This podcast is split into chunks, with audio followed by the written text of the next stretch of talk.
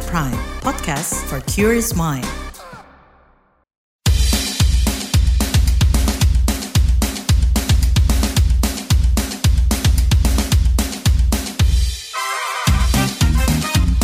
What's Trending KBR Pagi, siaran pagi radio paling update. KBR Pagi, siaran pagi radio paling update. Selamat pagi, apa kabar kalian semua di hari Jumat 21 April 2023. Bersama saya Lea Baneza di What's Trending KBR Pagi pastinya. Tips mudik aman dan tenang, itu yang pastinya bakal kita obrolin pagi ini. Pergerakan masyarakat dari kota menuju kampung halaman sudah dimulai. Kemacetan di beberapa titik pun sudah terjadi. Polda Jawa Timur mengabarkan pihaknya melakukan pengaturan lalu lintas dan penjagaan di beberapa titik dalam rangka operasi ketupat. Sedangkan wilayah Jawa Tengah diklaim mengalami puncak arus mudik pada 19 April kemarin. Meski masyarakat sudah memulai pergerakan pada 19 April, namun Kementerian Perhubungan memperkirakan puncak arus mudik terjadi pada hari ini Jumat 21 April 2023 sedangkan arus balik pada 25 April 2023 Nah, buat yang mau mudik, jangan lupa memastikan keamanan kendaraanmu ya. Mulai dari pengecekan kendaraan yang digunakan, mencari rute perjalanan, membawa obat-obatan, dan menghindari makan sembarangan selama mudik. Tapi ini ada lagi yang lebih penting, yaitu menjaga keamanan rumah. Jangan lupa matikan aliran gas dan listrik, bersihkan rumah atau tutup lubang pembuangan, simpan barang dan dokumen berharga di tempat aman, pasang alarm keamanan dan CCTV. Juga jangan lupa titipkan hewan peliharaan ya. Nah, jelang Idul Fitri yang ditetapkan Kementerian Agama pada 22 April 2023, Lea mewakili segenap petugas dan redaksi KBR yang bekerja mengucapkan selamat Idul Fitri mohon maaf lahir dan batin. Lebih lanjut soal ini bakal kita bahas setelah komen netizen berikut ini.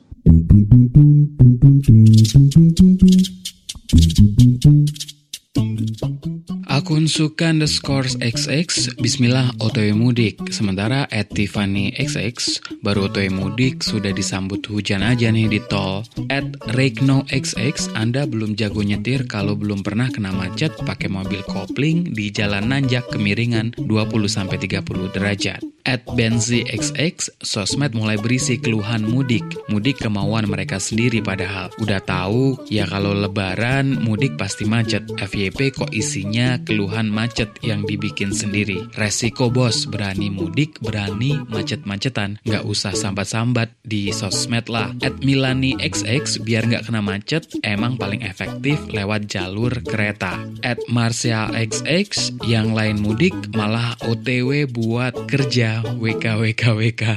At Iana XX, mau mudik lor, jangan lupa periksa keamanan rumah Anda sebelum ditinggal ya. Selamat mudik lor, semoga aman, lancar, dan selamat sampai tujuan. Sementara at BPPW underscore Jatim menuliskan selama mudik lebaran rumah akan ditinggal dalam keadaan kosong selama beberapa hari. Rumah yang kosong bisa memicu kekhawatiran. Nah, sobat PUPR agar rumah selalu aman saat ditinggal mudik, berikut ini beberapa tips aman meninggalkan rumah saat mudik lebaran. Lepaskan colokan kabel listrik, kondisi rumah bersih, kunci semua pintu dan jendela, nyalakan lampu di titik tertentu. Pastikan token listrik terisi, matikan aliran pam, simpan barang berharga, koordinasi dengan RT RW dan keamanan.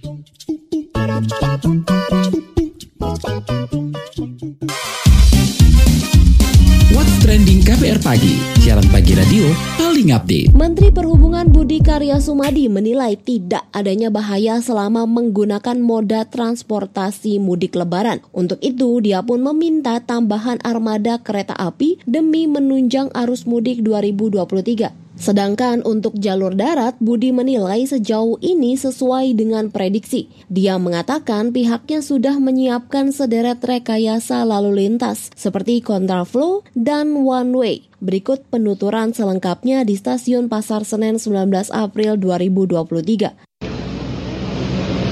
Menerus melakukan uh, arahan kepada kami sejak mengunjungi Merak melakukan cacing pada kami ini menunjukkan bahwa pemerintah memang hadir dan ingin memberikan layanan yang terbaik. Berkaitan dengan kereta api tadi kami berkunjung rata-rata pengguna kereta api adalah pengguna yang memang setia, sangat enjoy dan kami mengapresiasi karena kereta api tepat waktu tidak ada bahaya yang merupakan risiko. Oleh karenanya saya minta pada KAI untuk meningkatkan layanan, menambah ruang-ruang untuk dimungkinkan para pengguna kereta api di Jakarta atau daerah lain. Kami akan selalu melayani masyarakat. Pergerakan yang kita perkirakan itu sama seperti yang kita perkirakan, bahkan lebih banyak. Nah, oleh karenanya kami tetap mengimbau pada saudara-saudara yang menggunakan kendaraan, eh, pastikan eh, kendaraannya fit, orangnya fit, dan juga pada saat mengendara jangan atau memenuhi apa yang direkomendasikan oleh uh, kakor lantas. Beberapa hal yang perlu dijadi catatan di Cipali terjadi suatu uh, penyempitan sehingga itu jadi one way ya. Karena one way tentu kecepatannya tinggi dan harus uh, waspada. Juga pasti teman-teman uh, tanya soal uh, merak berapa. Alhamdulillah sampai baru setengah jam lalu di unit ACBP juga melaporkan bahwa proses berjalan baik. Pada saat itu kami bersama Kapolri meninjau bahwa eh, SOP dan eh, prasarana yang disediakan jauh lebih baik dari tahun yang lalu. Semoga apa yang kita lakukan ini bermanfaat bagi masyarakat dan Allah memberikan jalan yang baik bagi kita. Terima kasih. Wassalamualaikum warahmatullahi wabarakatuh. Sedangkan Kapolri Jenderal Polisi Listio Sigit Prabowo menyarankan masyarakat lebih memilih kendaraan umum seperti kereta api, lantaran dinilai lebih aman untuk bermobilitas di tengah musim mudik kali ini. Listio juga mengatakan pihaknya sudah menyiagakan aparat untuk menjaga keamanan dan ketertiban selama Idul Fitri. Dia memperkirakan arus mobilitas masyarakat masih akan terjadi dua hari ke depan. Ini dia pernyataannya. Proses pelayanan mudik dari kereta api yang khususnya yang ada di terminal stasiun Pasar Senen. Secara umum terjadi peningkatan dari normal ke biasanya hari ini tadi dilaporkan kurang lebih ada 19.900 penumpang yang diangkut hampir sama dengan kemarin juga jumlahnya hampir 20.000 hari ini dan kemungkinan terus akan bertahan dan mungkin bisa naik sampai dengan H plus 2. Tentunya kita melihat dari sisi pelayanan, kemudian ruang tunggu, dan juga kita tanyakan langsung ke masyarakat yang memilih menggunakan kereta api, moda kereta api, dan ini menjadi salah satu pilihan favorit karena menurut e, masyarakat yang pertama tepat waktu, yang kedua bersih, dan ketiga tentunya lebih aman. Jadi ini tentunya menjadi pilihan yang kita anjurkan. Apalagi tadi dilaporkan 4 juta porsi dilepas masih ada satu setengah juta. Jadi tentunya kita himbau kepada masyarakat yang mungkin saat ini belum pulang, moda kereta api bisa menjadi salah satu alternatif pilihan karena memang eh, dari sisi keamanan, ketepatan waktu, kenyamanan itu eh, tentunya sangat baik. Mungkin itu yang bisa kita sampaikan dan tentunya terhadap masyarakat yang saat ini berada di stasiun Pasar Senen tetap hati-hati. Di sini ada pos pengamanan terpadu. Apabila ada keluhan-keluhan, silahkan dilaporkan nanti akan dikoordinasikan terkait hal-hal yang menjadi keluhan. Apakah terkait dengan masalah layanan ataukah hal-hal yang terkait dengan masalah kamtimas. Semuanya akan dilayani oleh para petugas yang ada di pos terpadu. What's trending KBR pagi? Apa sih resiko-resiko yang menghantui para pemudik? Kita mau bahas bersama kriminolog UI Adrianus Meliala. Pak Adrianus, gimana sih Anda melihat resiko-resiko keamanan saat musim mudik lebaran ini? Saya kira memang ada masanya di mana musim mudik, di mana lalu rumah ditinggal ya, itu menjadi berbahaya. Jika banyak orang yang belum sadar ya bahwa rumah ditinggal itu bahaya, sehingga lalu menjadi sasaran pencurian rumah kosong. Namun saya menduga dengan intens intensnya kepolisian melakukan sosialisasi, demikian juga pihak-pihak lain juga melakukan sosialisasi, maka saya kira kalaupun ada rumah kosong itu, pertama jumlahnya jauh berkurang, kedua eh, rumah eh, penghuni rumah itu pasti sudah melakukan berbagai macam cara untuk menjaga rumahnya walaupun kosong. Bisa dengan cara menitipkan ke tetangga, menitipkan kepada saudara, atau meminta hansip atau satpam menjaga, mengaktifkan CCTV, dan macam-macam cara lain sehingga sebetulnya rumahnya tidak benar-benar kosong ya gitu dalam rangka eh, apa ditinggal mudik lebaran. Jadi saya menduga bahwa pencurian rum rumah kosong itu akan jauh menurun di masa ini dibandingkan dengan pada masa di mana belum ada sosialisasi begitu. Itu yang pertama. Yang kedua adalah justru yang saya menduga akan timbul masalah besar adalah dalam rangka pergerakan 120 juta orang dari kota-kota besar menuju ke kampung halaman mereka masing-masing. Ini adalah jumlah yang saya kira akan terbesar sepanjang sejarah ini, 20 juta orang, e, di mana ada efek dari pandemi ya yang membuat lalu banyak orang tidak bisa pulang selama dua tahun atau tiga tahun, baru sekarang lah mereka bisa bisa pulang kan gitu. Nah bayangkan kalau 120 juta orang bergerak dalam jumlah waktu yang bersamaan, tentu persoalan mulai dari macet, e, kecelakaan, lalu kehabisan bensin, kecopetan, tabrakan, e, atau ditipu, dan seterusnya itu pasti akan banyak sekali gitu ya. Uh, justru menurut saya itulah yang akan justru menjadi persoalan pada pada musim mudik kali ini. Oke, okay. apa aja nih Pak kejahatan-kejahatan yang mengancam gitu bagi para pemudik gitu ya? Mulai dari kecopetan, ya kehilangan, lalu pembiusan, ya, lalu kemudian pelecehan seksual, ya. Jadi bayangkan apa substansi dasarnya kan adalah orang dalam jumlah besar ya, dalam jumlah banyak, dalam jumlah besar bergerak dari satu titik ke titik yang lain dalam waktu yang bersamaan. Nah itu kan sudah bisa men menimbulkan banyak sekali masalah baru kan, masalah-masalah kejahatan kan. Nah jadi saya kira lebih bagus itu yang ditekankan, diingatkan kepada semua orang bahwa fenomena orang bergerak pada waktu yang bersamaan dalam jumlah besar itu itu tidak itu berbahaya tuh. Maka kalau misalnya kita sebagai orang yang akan mudik itu masih bisa menunda, menunda mudik ya, misalnya setelah hari ke ketiga keempat baru pulang ya baru baru mudik gitu ya. Itu itu saya kira hal yang baik ya karena dengan demikian lalu tidak berada dalam iring-iringan besar ya yang tadi saya katakan justru mengundang banyak sekali masalah. Nah antisipasinya sendiri apa nih Pak yang bisa dilakukan masyarakat agar mereka bisa bermudik dengan aman dan tenang gitu? Ya macam-macam ya.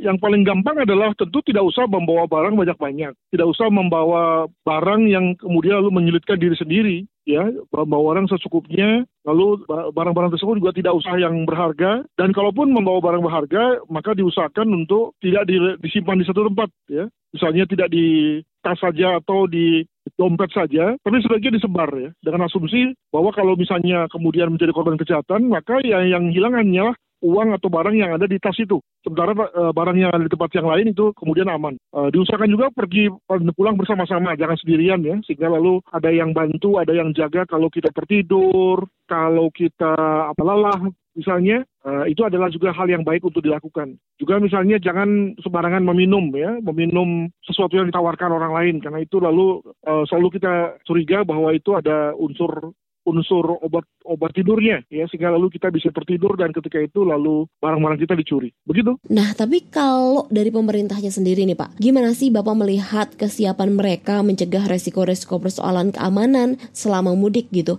baik di perkotaan maupun di daerah tujuan gitu? Ya, saya lihat polisi mengerahkan banyak sekali ya, 150 ribu tuh. Tapi itu kan bisa Indonesia kan, sehingga sehingga sebetulnya ketika dibagi-bagi sesuai dengan luas wilayah Indonesia ya juga tidak banyak-banyak amat ya. Itu yang pertama. Yang kedua jangan lupa bahwa polisi itu mengamankan wilayah, mengamankan wilayah publik ya.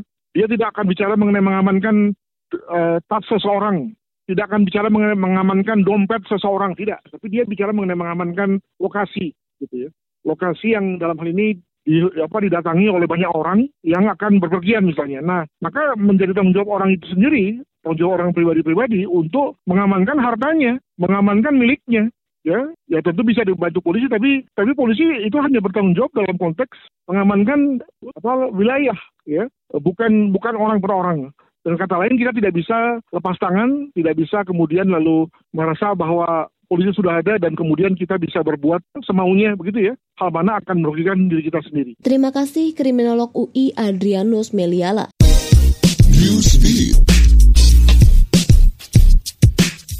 Malaysia mengimbau masyarakat mengurangi aktivitas di luar ruangan. Imbauan ini dikeluarkan Menteri Kesehatan Malaysia Zaliha Mustafa lantaran wilayahnya diterpa kabut asap. Zaliha menyarankan masyarakat untuk menggunakan masker dan membatasi aktivitas berat. Tak hanya kabut asap, menurut Zaliha Malaysia juga mengalami cuaca panas yang dapat meningkatkan risiko penyakit. Dalam keterangannya, Zaliha mengakui buruknya kualitas udara di Malaysia saat ini.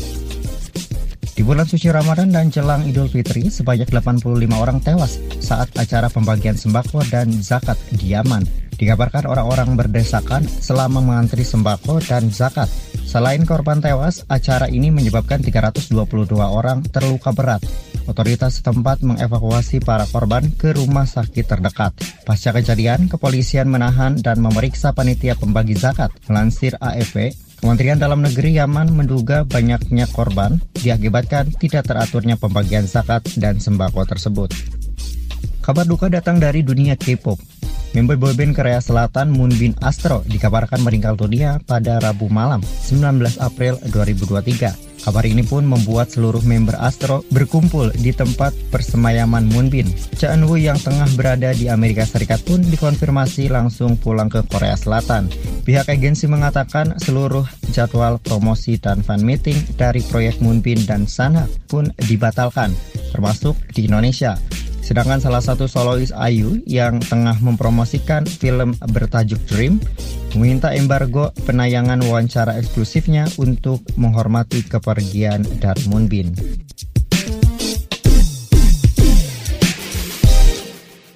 Di akhir perjumpaan kita, saya mau ajak Anda menyimak rangkuman berita daerah pilihan dalam WhatsApp Indonesia berikut ini.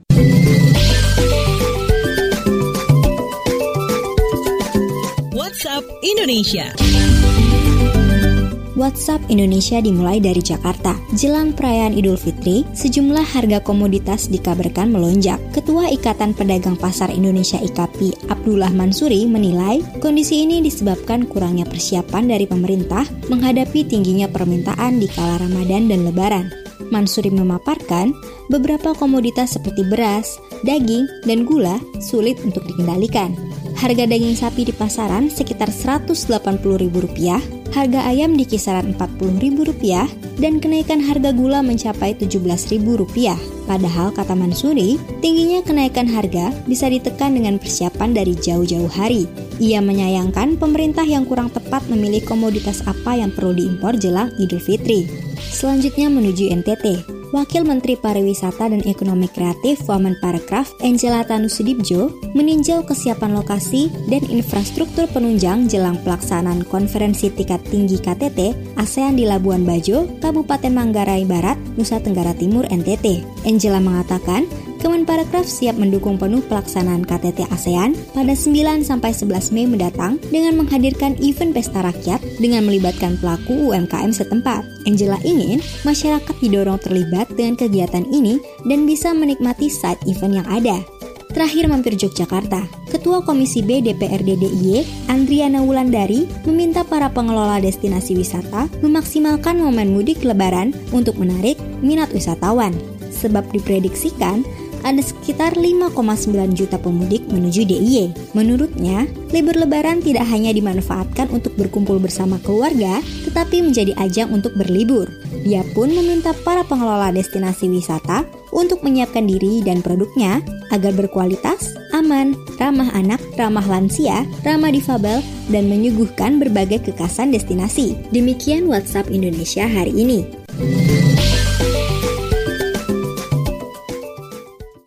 Kita tutup obrolan hari ini, saya mau infoin juga buat kalian kalau mau healing tuh nggak perlu lagi pusing dan buang banyak duit. Cukup dengerin aja podcast Disco, diskusi psikologis di kbrprime.id dan aplikasi mendengarkan podcast lainnya dua kali dalam sebulan setiap hari Rabu. Terima kasih ya sudah mendengarkan What's Trending KBR Pagi. Jangan lupa terus dengarkan podcast What's Trending di kbrprime.id dan aplikasi mendengarkan podcast lainnya. Lea Baneza pamit, stay safe and happy. Bye-bye.